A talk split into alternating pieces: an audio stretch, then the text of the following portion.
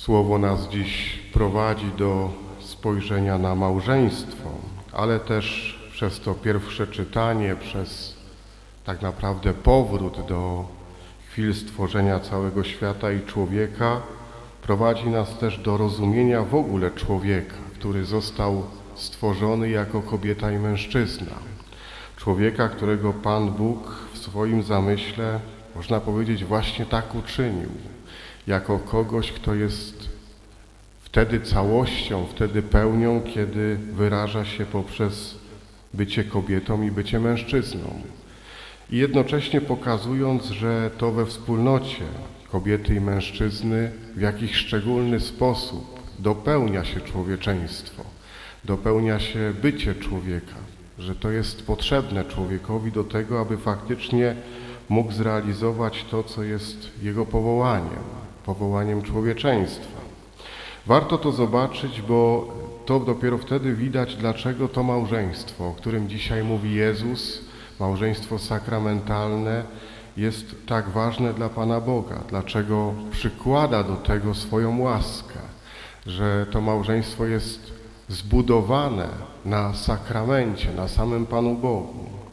I to też pokazuje takie spojrzenie, które Słowo Boże ma na człowieka i na małżeństwo, które jest bardzo pozytywne, bo pokazuje coś pozytywnego w życiu człowieka. Pokazuje pełnię, pokazuje wspólnotę, pokazuje wspólną drogę, pokazuje coś, co pozwala się realizować.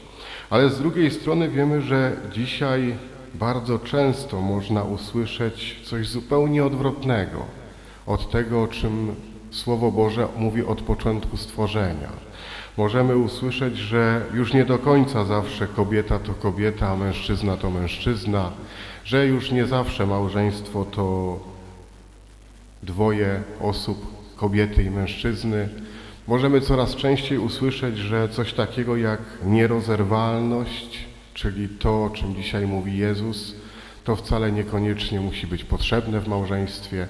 Może być tak, że może sami mamy gdzieś w rodzinie, wśród bliskich, znajomych, e, w pracy osoby, które e, tak myślą, może nawet tak żyją. I dlatego tym bardziej dzisiaj warto pytać się nie tyle o to, jak powinno być, bo to Pan Bóg mówi bardzo jasno. To tu się nie dyskutuje, tu nie ma dywagacji o tym, że jest kobieta i mężczyzna i że małżeństwo jest między kobietą i mężczyzną i że ma charakter nierozerwalny, bo jest zbudowane na Panu Bogu.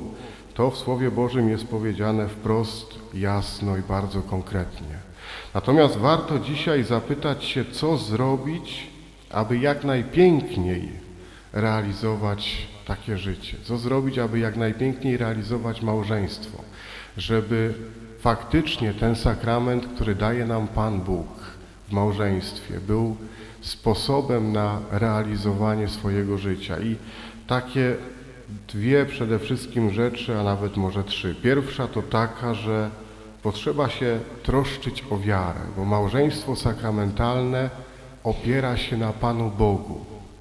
Przychodzimy do Niego dlatego, że jest między dwojgiem ludzi miłość, ale małżeństwo to w Kościele zawierane, sakramentalne, nie opiera się na miłości małżonków. Opiera się na wierze w to, że między nimi jest łaska i miłość Pana Boga. Że to miłość Pana Boga ma siłę ich związać na całe życie. Że to miłość Pana Boga ma siłę budować ich wzajemną miłość. To jest bardzo ważne, bo to pokazuje, że w momencie, kiedy się traci troska o wiarę w małżeństwie, to będzie się tracić ta więź, która jest nierozerwalna, będzie się tracić ta siła, która małżeństwo spaja. Dlatego takim bardzo ważnym wymiarem małżeństwa jest zawsze troska o wspólną modlitwę, o Eucharystię i o spowiedź świętą, bo to są takie trzy wymiary naszego życia wiarą, które chyba najmocniej budują więź i pozwalają się rozwijać w tej relacji do Pana Boga, a potem do współmałżonka. I to jest jedna ważna przestrzeń. I pytanie o to, na ile w naszym życiu, w naszych małżeństwach jest troska o wiarę jako ta najważniejsza, ta, która jest fundamentem małżeństwa. Drugi taki bardzo ważny wymiar tej troski o małżeństwo to jest wymiar taki osobowy.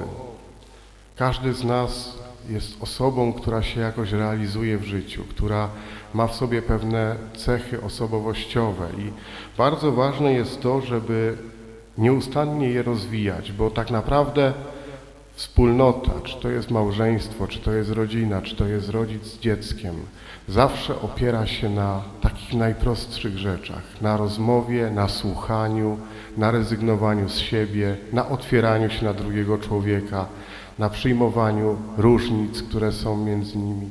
To wszystko się opiera na umiejętnościach, których my wcale nie mamy od urodzenia które trzeba w sobie wykształcić, wyrobić, wypracować.